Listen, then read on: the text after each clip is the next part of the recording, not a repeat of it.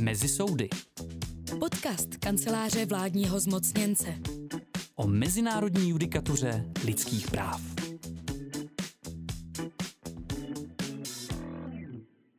Milí posluchači a posluchačky, zdravím vás z nahrávacího studia kampusu Hybernská. Dnešním dílem podcastu kanceláře vládního zmocněnce vás bude provázet Vladimír Janoušek Pisk. Vysvětlení pro posluchače. Dnes eh, jsou se mnou ve studiu výjimečně hosté dva, respektive, abych byl přesnější, jde o hostky a současně mé milé kolegyně z kanceláře vládního zmocněnce. A já hned vysvětlím, proč jsme se tentokrát sešli ve třech, což eh, pravda nebývá v našem podcastovém formátu úplně zvykem. Eh, důvodem je lidskoprávní téma, které budeme dnes probírat. A tím jsou procesní práva dětí. Respektive my se pokusíme skloubit eh, dvě témata dohromady, protože k sobě mají blízko a oběma se v kanceláři dlouhodobě věnujeme. A v prvé řadě bude řeč o participačních právech dětí v řízeních před soudy v opatrovnických věcech. A v současné době totiž probíhá řízení již o třech stížnostech proti České republice, v nichž je namítáno porušení článku 8 Evropské úmluvy, tedy a, práva na respektování rodinného života, a to právě z tohoto důvodu. A mimo to jsme nedávno obdrželi historicky první oznámení k výboru OSN pro práva dítěte, kde je rovněž tato problematika nastolena. Doajenkou v oboru rodinného práva je v kanceláři vládního zmocněnce má kolegyně Eva Petrová a proto nepřekvapí, že právě ona je pověřena vyřizováním uvedených stížností. Eva už byla představena v jednom z předchozích dílů našeho podcastu, přesto pro ty z vás, kteří jej snad neslyšeli, Eva se věnuje mimo jiné právům dětí, jako je deinstitucionalizace a prosazování zákazu jejich tělesného trestání. Je členkou výboru pro práva dítěte a Združení opatrovnických soudců, ale také třeba pravidelně o problematice práv dětí přednáší, a to jak na Justiční akademii, tak na právnické fakultě Masarykovy univerzity. Evi, vítám tě počase opět u mikrofonu. Ahoj Vláďo, dobrý den, milé posluchačky a milí posluchači. Druhé téma, kde Českou republiku rovněž a neméně tlačí botáž, jsou procesní záruky doprovázejících řízení před takzvanými soudy pro mládež, o činech jinak trestních spáchaných trestně neodpovědnými dětmi do 15 let věku. Jde o téma, které se dostalo do pozornosti mezinárodních orgánů díky kolektivní stížnosti, již podala nevládní organizace International Commission of Jurists, a to k Evropskému výboru pro sociální práva. Této problematice se pro změnu věnuje má milá kolegyně Eliška Hronová. Jelikož s Eliškou natáčíme podcast poprvé, tak i ji představím. Členkou kolektivu KVZ je od roku 2016 a věnuje se zejména rovnosti pohlaví a špatnému zacházení. V minulosti byla tajemnicí výboru Rady vlády proti mučení a jinému nelidskému, krutému a ponižujícímu zacházení a trestání. Čína je rovněž na právnické fakultě Univerzity Karlovy, kde je zapojena do aktivit programu Law. Od roku 2017 zde působí jako externí lektorka Centra právních dovedností. Eliško, i tebe vítám ve studiu. Hezké dopoledne, také zdravím naše posluchačky a posluchače. A já doufám, že tímto úvodem jsme posluchače dostatečně navnadili, že mají pedlivě nastražené uši, anebo ještě lépe, že právě zesilují hlasitost svých zařízení. Pojďme to vzít ale postupně a začít účastí dětí na soudním řízení v obecné rovině. A musím předeslat, že já osobně nejsem příznivcem definic v právu. Přesto si myslím, že některé pojmy je dobré si na úvod vysvětlit, jelikož jejich obsah nemusí být úplně zřejmý. Evi, co si mají posluchači představit pod cizojazyčným označením participace? Tak eh, participační právo dětí se skládá ze dvou základních složek. Jednak se jedná o právo dítěte být informováno o všech řízeních, která s nimi jakkoliv souvisí. A dále je to právo být slyšeno. To znamená, eh, dítě má mít možnost prostřednictvím vysloveného názoru do určité míry ovlivnit výsledné rozhodnutí v dané věci. Participační práva dítěte tedy zahrnují víc než jen vyslyšení názoru dítěte. Rozumí se tím nějaký pokračující proces sdílení informací mezi dětmi a dospělými, který má být založen na vzájemném respektu. V tom procesu se děti dozvídají, jakým způsobem jsou jejich názory a názory dospělých zohledněny a jak formují výsledek celého procesu. V každém případě zapojení dítěte do toho procesu, do řízení, nesmí být jednorázovým úkonem. Zapojit dítě znamená přistoupit k němu jako k subjektu práv, nikoli jako k pouhému objektu péče a ochrany ze strany dospělých. Jedná se o povinnost vytvořit prostředí vzájemné důvěry, předávat a sdílet s dítětem informace, dítěti naslouchat a bezpečným způsobem jej provádět všemi procesy, které se jej týkají. A já Evi hned takhle úvodem děkuju za to vysvětlení. On si totiž ne každý hned uvědomí, jaká je šíře tohoto práva. Totiž nejde jen o to, aby dítě dostalo v rámci řízení možnost vyjádřit se k věci, ale musí být zapojeno do řízení ve všech jeho stádiích. Eh, stejně tak nemusí být na první dobrou úplně zřejmé, že právo dětí na aktivní účast řízení má ústavně právní kvalitu. Eh, kde v právním řádu je toto právo pozitivně vlastně zakotveno? Participační právo dítěte je především zakotveno v článku 12 úmluvy OSN o právech dítěte. Je to vlastně jedna ze základních hodnot úmluvy a výbor OSN pro práva dítěte dokonce vydal k právu dítěte být slyšeno obecný komentář číslo 12. Participace dítěte je také zakotvená v listině základních práv a svobod Evropské unie, konkrétně v článku 24. Právo dítěti na participaci přiznává rovněž judikatura Evropského soudu pro lidská práva.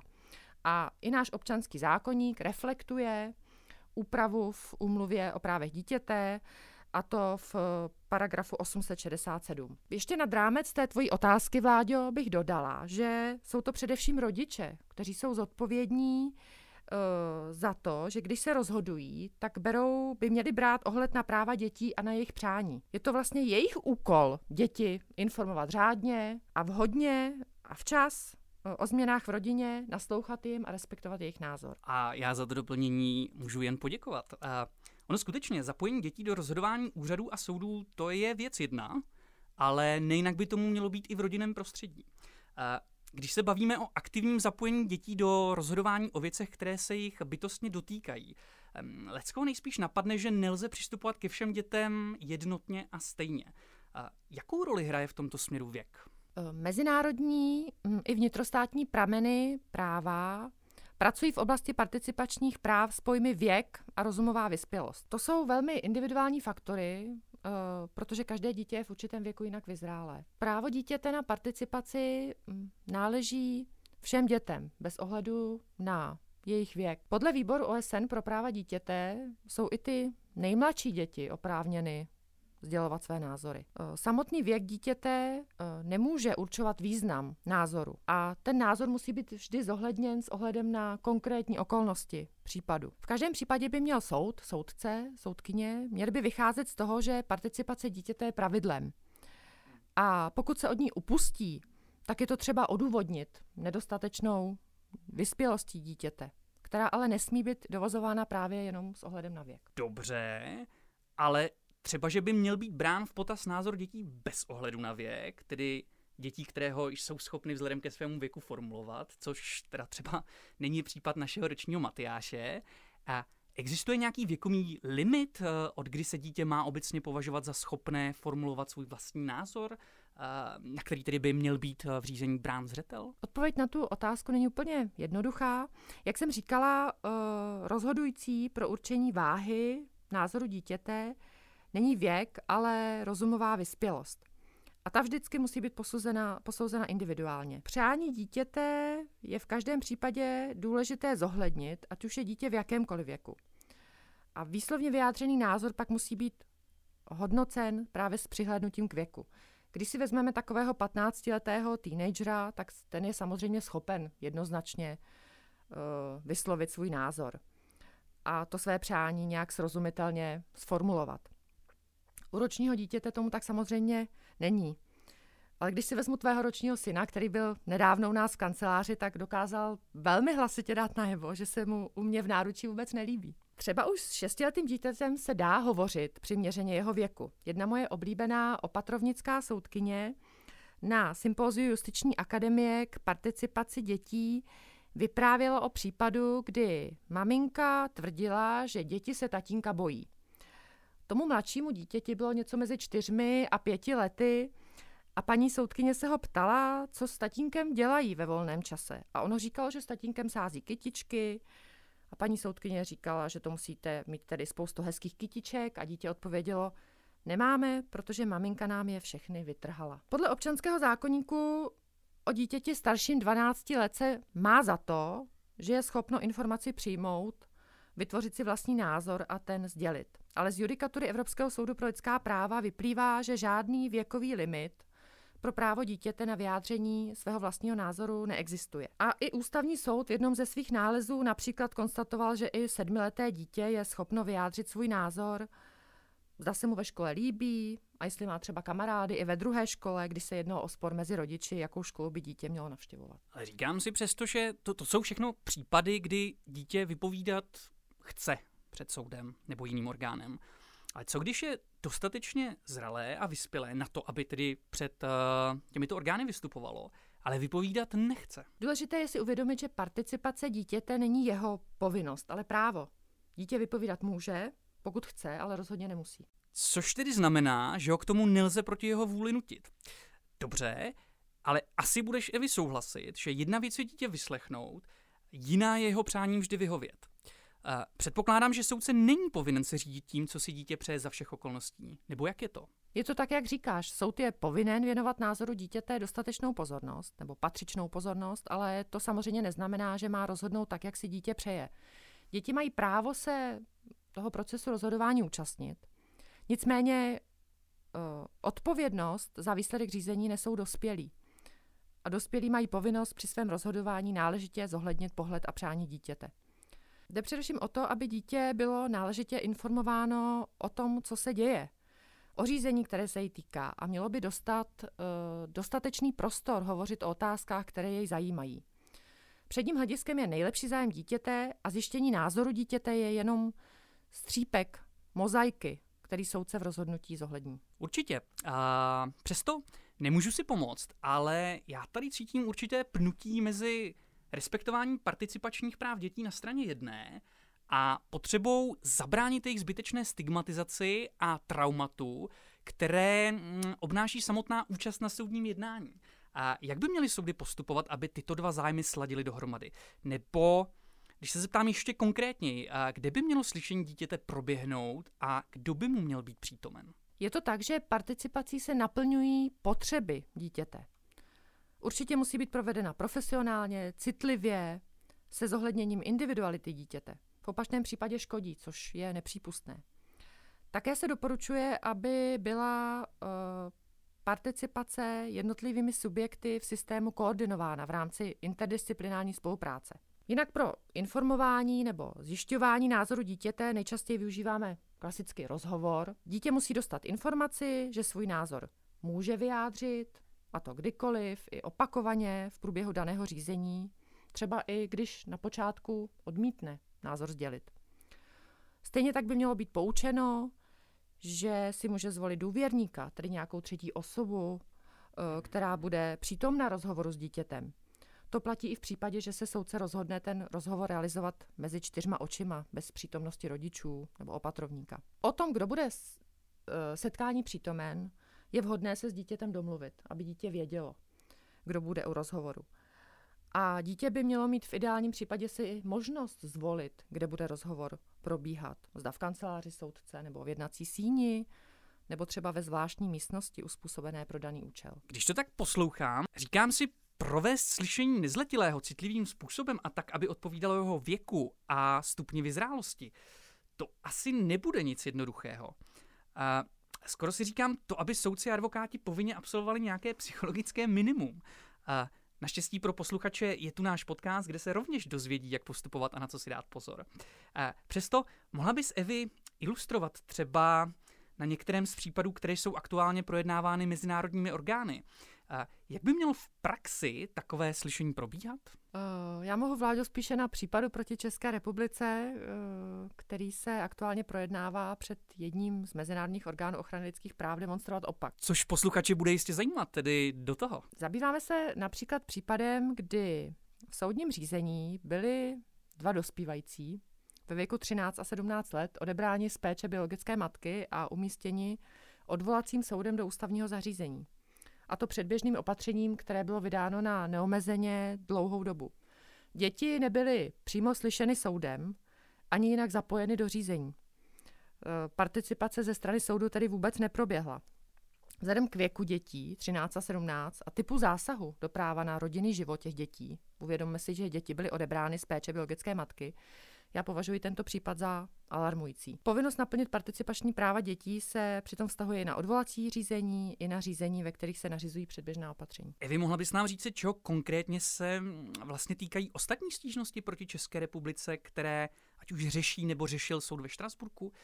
Mám pochopitelně na mysli případy ohledně údajného nerespektování participačních práv dětí. Tak máme tady již jeden odsuzující rozsudek mm, z roku 2007 ve věci Havelka a ostatní proti České republice. Se Štrasburský soud podivoval, že v řízení o svěření dětí do ústavní výchovy nebyly děti přímo slyšeny, soudem, ačkoliv v dané době jim bylo 13, 12 a 11 let. Ostatní řízení před Štrasburským soudem ještě nejsou skončená, nevíme tedy, jak Štrasburský soud rozhodne.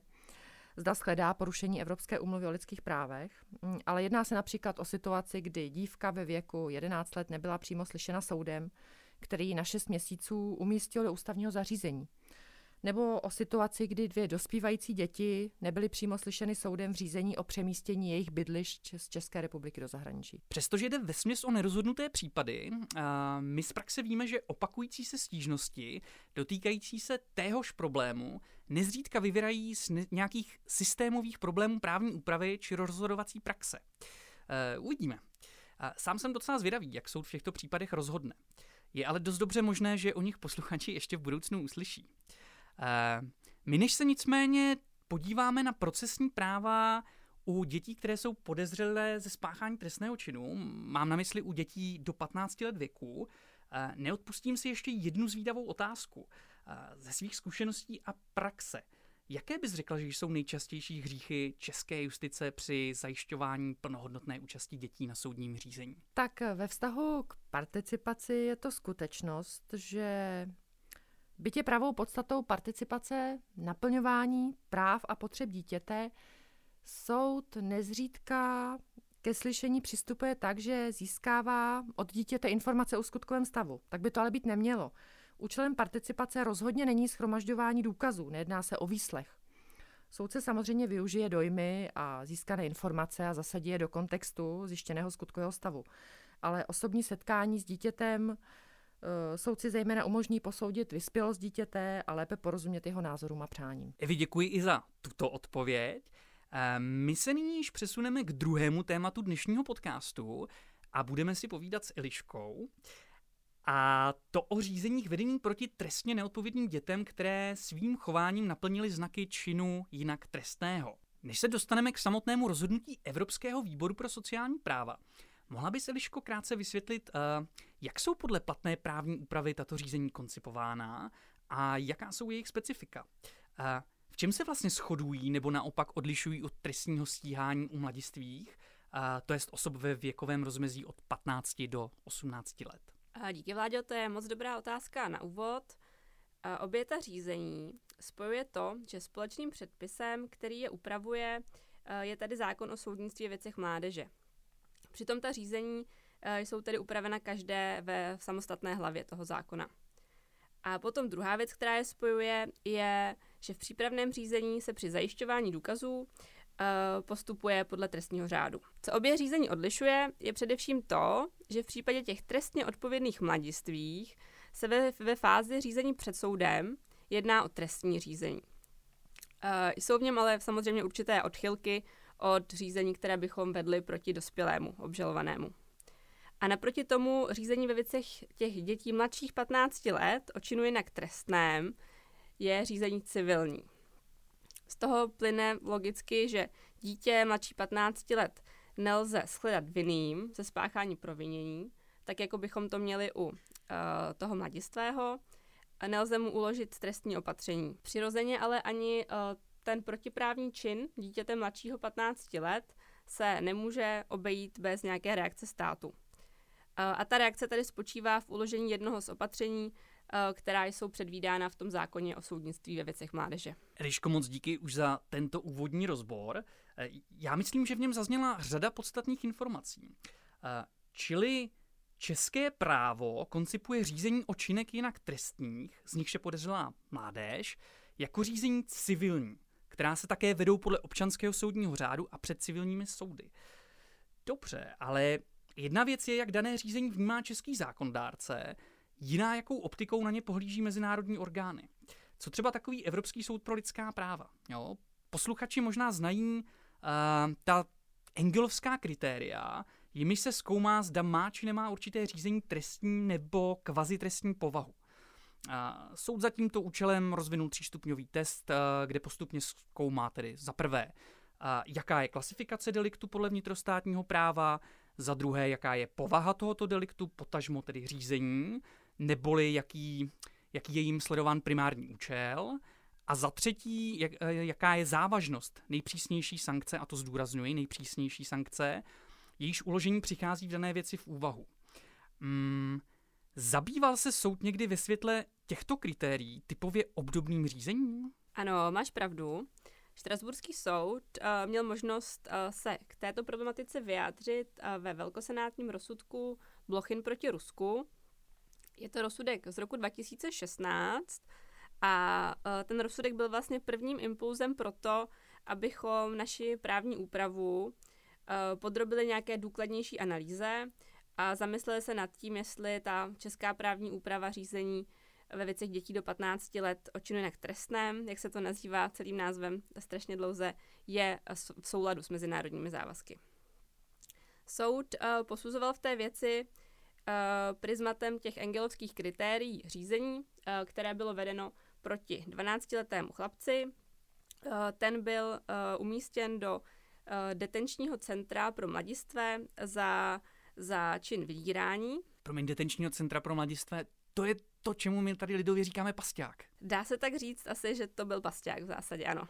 Dobře, omluvám se za přerušení, pokračuj dál. A soud konstatoval, eh, že ten skutek, eh, který eh, ten stěžovatel spáchal, tak naplňoval znaky vydírání a že trestní stíhání bylo zastaveno pro nedostatek věku. Rozhodl se ale, že se nebude zabývat tím, jak by na, jak by na tady ty skutečnosti, okolnosti věci aplikoval to druhé angelské kritérium a zaměřil se na třetí kritérium, což je tedy závažnost hrozící sankce. No a soud eh, tady zdůraznil, že stěžovatel byl v tom detenčním centru umístěn na 30 dnů, jednalo se o uzavřené a hlídané zařízení a v tom zařízení byli všichni ti chovanci vystaveni poměrně přísnému nepřetržitému režimu, eh, takže z toho soud dovodil, že to řízení Ačkoliv je, je ruské právo nepovažovalo za trestní řízení, eh, ve smyslu toho prvního kritéria, tak je nutné považovat za trestní řízení ve smyslu článku 6 úmluvy. To je, myslím, velmi podstatné. A předpokládám, že z těchto úvah vycházel později i Evropský výbor pro sociální práva ve věci International Commission of Jurists eh, proti České republice.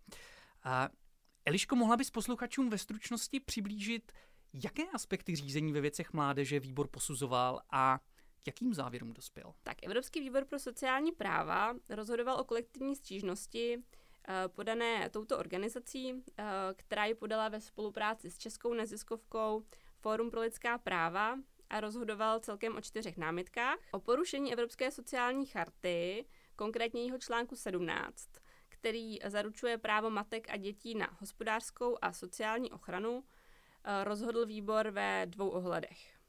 Eh, šlo konkrétně o nezajištění povinného zastoupení trestně neodpovědným dětem a dále pak o neposkytnutí alternativ jakýchsi odklonů k tomu formálnímu soudnímu řízení. Pak tam byly ještě další dvě námitky vzneseny, ty se týkaly tvrzeného neumožnění přístupu do spisu a nemožnosti podat opravný prostředek a tyto námitky výbor zamítl. Pojďme nechat stranou námitky, kterým výbor nevyhověl. Já bych se spíše chtěl zaměřit a rozebrat si aspekty české úpravy, které výbor označil za problematické. První si zmínila absenci právní pomoci. Čili rozumím tomu správně, že děti do 15 let věku dnes nemají garantované právo na pomoc advokáta?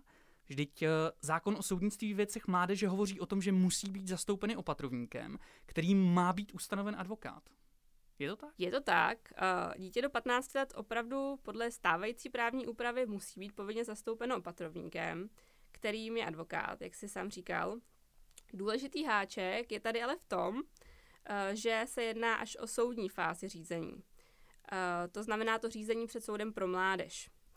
A v té předprocesní fázi řízení dítěti stát žádnou právní pomoc neposkytuje. Eliško, ne všichni jsme možná dávali dostatečně bedlivý pozor v hodinách trestního práva. Případně si z nich teda ne všechno pamatujeme. Co si mají posluchači představit pod pojmem předprocesní fáze řízení?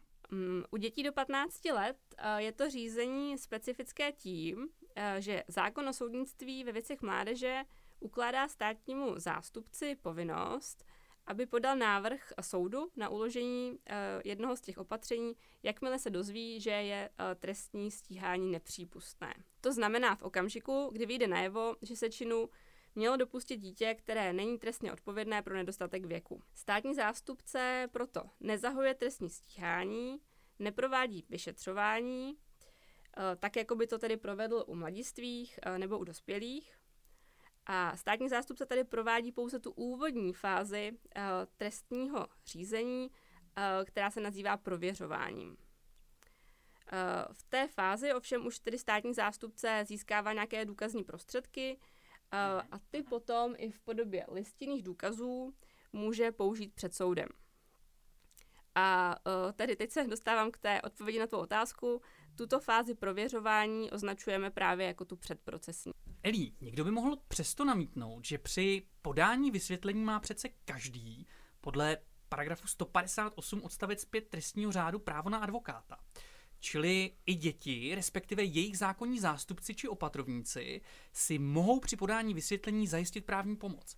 Co bys dotyčnému na takový dotaz odpověděla? To je určitě pravda, ale je třeba dodat, že se jedná o právo na právní pomoc a nikoli o povinnost státu uh, tu právní pomoc zajistit.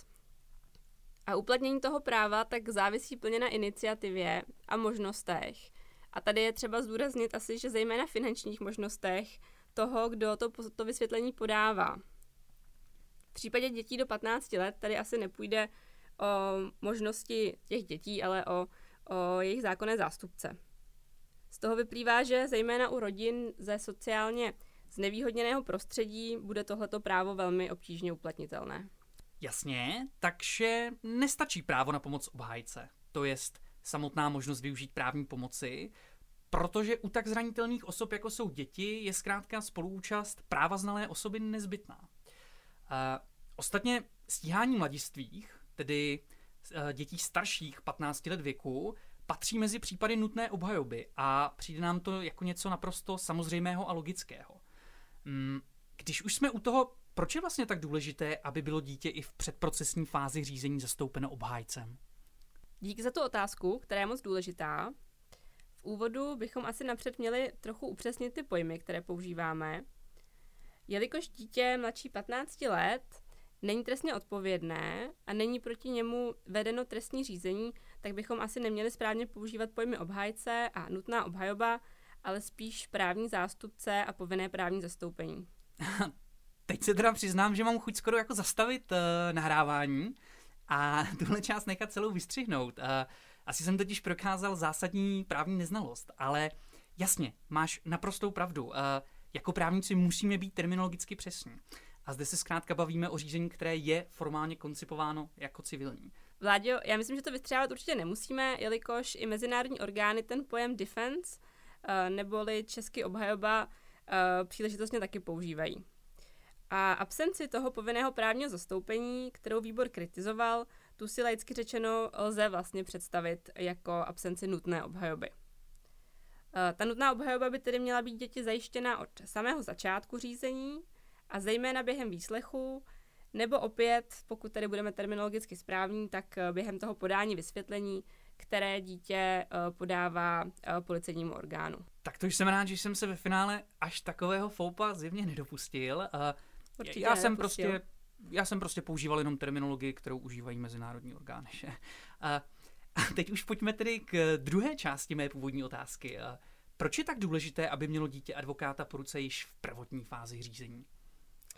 Tak zajištění přístupu dítěte k té právní pomoci má zcela zásadní význam, zejména kvůli té zvláštní zranitelnosti dítěte a vlastně i úrovni vyspělosti toho dítěte v oblasti emoční, v oblasti intelektuální. Asi se oba shodneme, že 12 nebo 14 leté dítě nemůže být schopné pochopit uh, to přípravné řízení a nějak se v něm efektivně samoobhajovat. Uh, to dítě může snadno asi podlehnout stresu z neznámého prostředí, když se nachází na té policejní stanici, nebo uh, podlehnout strachu z strachu nátlaku ze strany uh, těch policistů, uh, kteří ho vlastně vyslýchají. A lze si tak snadno představit, že to dítě může učinit nějaké prohlášení, uh, podepsat hmm. dokument, který se týká toho činu jinak trestného, ze kterého je podezřelé. Právní pomoc je tady proto nezbytná asi zejména k tomu, abychom předcházeli sebeobvinujícím výpovědím, kterých se mohou ty děti dopustit. No hmm. a v této souvislosti je třeba říct, že dětem do 15 let mohou být za jejich eh, jednání uložena i poměrně citelná opatření. Eh, tím myslím zejména ochranné léčení a ochranou výchovu. Eh, tady je zajímavé, že jsou to opatření, která můžeme, mohou být uložena i mladistvím obviněným. A obě tato opatření se vykonávají v ústavním zařízení, což eh, v sobě zahrnuje nejrůznější režimová, eh, režimová omezení. Podíváme-li se na tu problematiku vlastně ještě z tohoto pohledu, eh, že lze ta opatření ukládat mladistvím i dětem, tak je potom zvláštní a současně myslím, že i nelogické, že děti do 15 let a mladiství jsou materiálně ve velmi podobné situaci a ta procesní práva jsou přitom u mladistvých ošetřena výrazně lépe. Mm-hmm. Naprostý souhlas, to i mně přijde jako skutečný paradox. No totiž člověk nemusí mít akademický titul zpráv, aby dovodil, že čím je dítě mladší, tím je zranitelnější a proto logicky potřebuje větší procesní ochranu. E, přitom doznání a jiná podobná sebeobvinující prohlášení učiněná již ve fázi prověřování mohou do značné míry předurčovat výsledek řízení před soudy. Napadá mě, když optikou českého práva nejde o trestní, ale civilní řízení. Potom budou asi protokoly obsahující doznání k činu, to je eh, ta pořízená ve fázi prověřování, použitelná i před soudem. Ano, eh, listinné důkazy o výpovědi pořízené bez advokáta, to znamená i ty sebeobvinující eh, výpovědi, lze použít před soudem celkem bez dalšího. A to je tady opět paradox, protože u mladistvých a u dospělých by to šlo jenom za podmínek stanovených zákonem, eh, to je v situaci, kdyby šlo o takzvaný neodkladný a neopakovatelný důkaz. Mm, to je důležité, to je určitě důležité. Eliško, mohli bychom ještě posluchačům vysvětlit, proč vlastně nestačí přítomnost zákonného zástupce nebo opatrovníka, po případě zástupce orgánu sociálně právní ochrany dítěte? Tak tomu je potřeba uvíct dvě věci. Za prvé, eh, ten zákonný zástupce není přítomen vždycky. Typicky uh, bude-li zájem dítěte a zákonného zástupce v rozporu, třeba když zde bude mít policejní orgán podezření, že rodiče mohli navádět své dítě k páchání protiprávního jednání, nebo zde bude obava, že by dítě vlastně před těmi rodiči ze strachu, ze studu nechtělo vypovídat, uh, tak má možnost ten policejní orgán přítomnost uh, zákonných zástupců rodičů vyloučit. A za druhé, a to je tady ještě asi klíčovější, je ta skutečnost, že ani zákonný zástupce, ani zástupce orgánů sociálně právní ochrany dětí nemá právní vzdělání. A v celku přirozeně tak asi nemůže dítěti poskytovat kvalifikovanou právní radu. Mm-hmm. Já si kladu ještě jednu otázku. Hmm, pakliže mezinárodní orgány vyžadují povinné právní zastoupení dětí od počátku řízení, znamená to, že by jim měla být poskytnuta bezplatně, tedy na náklady státu? No, je to tak, že v tuto chvíli mezinárodní právo nevyžaduje, aby ta právní pomoc byla dětem poskytována bezplatně. Požadavek na bezplatnost uh, v tuto chvíli vyplývá pouze z jednoho právně závazného dokumentu, a to z obecného komentáře číslo 24 uh, eh, k úmluvě o právech dítěte. Uh, ale to je dokument, který byl vydaný poměrně nedávno, v roce 2019, a je tak možné, že bude určovat nějaký nový trend, ale v tuto chvíli zde ten požadavek uh, ještě univerzálně formulovaný není. A ještě k tomu potřeba dodat jednu věc a to, že většina těch mezinárodních dokumentů zdůrazňuje, že podmínky přístupu k právní pomoci by pro to dítě mladší 15 let měly být nejméně stejně příznivé jako podmínky, které jsou platné pro mladistvé a pro dospělé. Což potom nutně vybízí k otázce, jak je to tedy u těch mladistvých. Hm, těm podle českého právního řádu je nutná obhajoba poskytována bezplatně nebo nikoliv? U mladistvých je to tak, že náklady na nutnou obhajobu sice nese stát, nicméně pokud je mladiství obžalovaný e, následně pravomocně uznán vinným, tak je povinen tu odměnu obhájce státu posléze nahradit. A výjimkou z tohoto pravidla jsou případy, kdy má obžalovaný nárok na takzvanou bezplatnou obhajobu a to nastává tehdy, když osvědčí, že nemá uh, dostatek prostředků na to, aby hradil ty náklady obhajoby. Uh, platí tedy, že nutná obhajoba neznamená vždy obhajobu bezplatnou, jak by se nám asi na první pohled mohlo zdát. Já myslím, že jsme právní pomoci už věnovali poměrně dost času a že jsme ji rozebrali celkem dopodrobná, čili pojďme toto téma opustit a posunout se dále. Evropský výbor pro sociální práva totiž skritizoval také absenci odklonů, tedy jakýchsi alternativních způsobů řešení věci. Co si mají posluchači představit pod tímto pojmem? Tak v tom našem kontextu trestně neodpovědných dětí, které se dopustily činu jinak trestného, má výbor na mysli alternativy k formálnímu soudnímu řízení, eh, případně také alternativy k umístění těch dětí do ústavní péče. Eh, jedná se přitom zejména o případy, kdy se dítě dopustí nějakého drobného, méně závažného deliktu. Ty alternativy by pak eh, měly spočívat v použití opatření nebo eh, souboru opatření tzv. restaurativní justice. Tady se sluší vysvětlit ten pojem. Tak restaurativní justice je koncept nalezání spravedlnosti, který se orientuje na nápravu způsobené újmy především a na přijetí odpovědnosti ze strany toho pachatele. Zaměřuje se tedy na odškodnění a na reintegraci toho pachatele zpět do společnosti, do, do jeho prostředí. Mm-hmm. Napadá mě tedy obligátní otázka. Um, proč je vlastně tak důležité, aby se před soudy nedostávaly případy, které tam vlastně nepatří? Tím základním důvodem tady bude stigma, které je určitě spojeno s projednáním věci soudem. Ať už se jedná o soud trestní nebo o soud civilní, tak eh, tady to stigma určitě vždycky bude. A dalším důvodem je taky skutečnost, že to umožnění odklonů má obecně dobré výsledky, a to jak z hlediska veřejné bezpečnosti, eh, obvykle skutečně vede k nápravě toho pachatele, eh, tak i dobré výsledky z hlediska veřejných financí. To použití mm-hmm. odklonů bývá často levnější, než je standardní cesta v podobě řízení před soudem. A když se na to, Eliško, podíváme čistě prismatem mezinárodního práva, to diktuje státům nějaké konkrétní formy těch eh, alternativních způsobů řešení, které by měly být zakomponovány do vnitrostátních právních řádů? Mezinárodní právo tady eh, žádné konkrétní formy nediktuje. Rozhodnutí o přesné povaze a obsahu eh, těch alternativ nechává na uvážení států. Výbor v tom rozhodnutí ICJ proti České republice ale zmínil některé formy Zmínil například komunitní programy, dohled a vedení probačními úředníky. Takže přeci. Takže přeci. Uh, zmínil rodinné konference a další možnosti restaurativní justice, uh, včetně odškodnění obětí. Uh, co ten výbor ale zdůraznil jako nutné pravidlo, je, že by ta možnost odklonu měla být nabídnuta co nejdříve po kontaktu se systémem spravedlnosti mládeže, to znamená ještě před zahájením řízení před soudem a měla by být k dispozici po, celé, eh, po celou dobu toho řízení. Mm-hmm.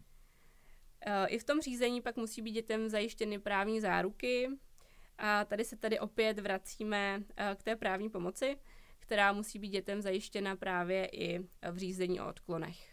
Čímž se nám ve skutečnosti kruh krásně uzavírá. Zajímalo by mě, jak bude vlastně vypadat implementace rozhodnutí výboru. Předpokládám, že reakce na jeho výhrady se asi stěží obejde bez eh, legislativních změn.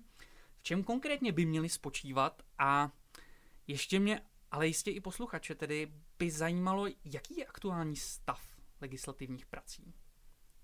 Je to tak. Uh, implementace rozhodnutí ICJ uh, si určitě vyžádá novelu třetí hlavy zákona o soudnictví věcech mládeže. To je tedy ta část zákona, která upravuje řízení ve věcech dětí mladších 15 let. A uh, ta příslušná novela má zakotvit uh, povinné právní zastoupení dítěte už v té předprocesní fázi řízení, o které jsme se dnes bavili. A má také stanovit podmínky, za kterých státní zástupce nově nebude povinen podat návrh na uložení opatření, nebo kdy soud bude moci upustit od uh, toho, aby nějaké opatření ukládal. Eh, to znamená, že ta novela zakotví i určitou formu těch zmiňovaných alternativ. A ještě pojďme k těm legislativním pracem, aspoň ve stručnosti. Eh, co se týče stavu přípravy té novely, tak v současné době Ministerstvo spravedlnosti finalizuje práce na přípravě, návr- na přípravě návrhu a doufejme, že se novela brzy dočká i svého předložení vládě. Pevně věřím, že ano. Ostatně Bavíme se tu o právech našich dětí, jakkoliv asi všichni doufáme, že specificky tato práva nebudou muset nikdy sami vykonávat. A já se přiznám, že si z dnešního natáčení odnáším svým způsobem ambivalentní pocity. Na straně jedné mě těší, že tu a tam zavane svěží vítr, ať už ze Štrasburku nebo odjinut, a zažité pořádky se začnou měnit. Na stranu druhou mi ale hlava nebere a přijde mi až absurdní, jak dlouhou dobu jsme jako společnost přehlíželi, že jsou děti kráceny na svých bazálních právech, byť tedy procesních.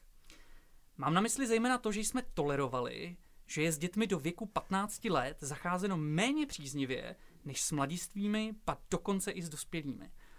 Přijde mi to svým způsobem podobné jako v případě tělesných trestů. E, I tam společnost dávno postavila mimo zákon jakékoliv projevy násilí mezi dospělými ale v případě dětí se přesto tváříme, že mírnější formy násilí jsou výkonem práv rodičů uplatňovat přiměřené výchovné prostředky. Ještě, že společnost se dynamicky vyvíjí a ruku v ruce s tím přicházejí i změny. Náš čas se každopádně nachýlil a mě tak nezbývá, než se rozloučit s posluchači a poděkovat diskutujícím. Dnešním dílem podcastu vás provázel Vladimír Janoušek Pisk. A mými hostkami ve studiu byla Eva Petrová a Eliška Hronová. Dámy, díky, že jste dorazili. Vláďo, díky moc za pozvání. Závěrem bych snad jen řekla, že je třeba držet palce, aby dětem byla brzy přiznána práva procesní, která mají k dispozici jak mladiství, tak i dospělí. Eliško, Vláďo, děkuji, že jsem tady s vámi mohla být. Závěrem bych chtěla vyzvat posluchačstvo, aby do toho. zapojovalo děti do rozhodování, aby se nebálo s dětmi mluvit a nebejte děti. Nezaslouží si to. Tak to je krásná tečka na závěr. A vám, naši milí posluchači a posluchačky, děkuji, že jste doposlouchali dnešní podcast až sem a těším se zase někdy naslyšenou o lidských právech. Nejen za technickou, ale i psychickou podporu děkujeme kolegyni Martině Jirsové. Tento podcast je finančně podpořen z norských fondů v rámci projektu Ministerstva spravedlnosti. Projekt má název Zvyšování povědomí o judikatuře Evropského soudu pro lidská práva a dalších mezinárodních závazcích České republiky v oblasti lidských práv.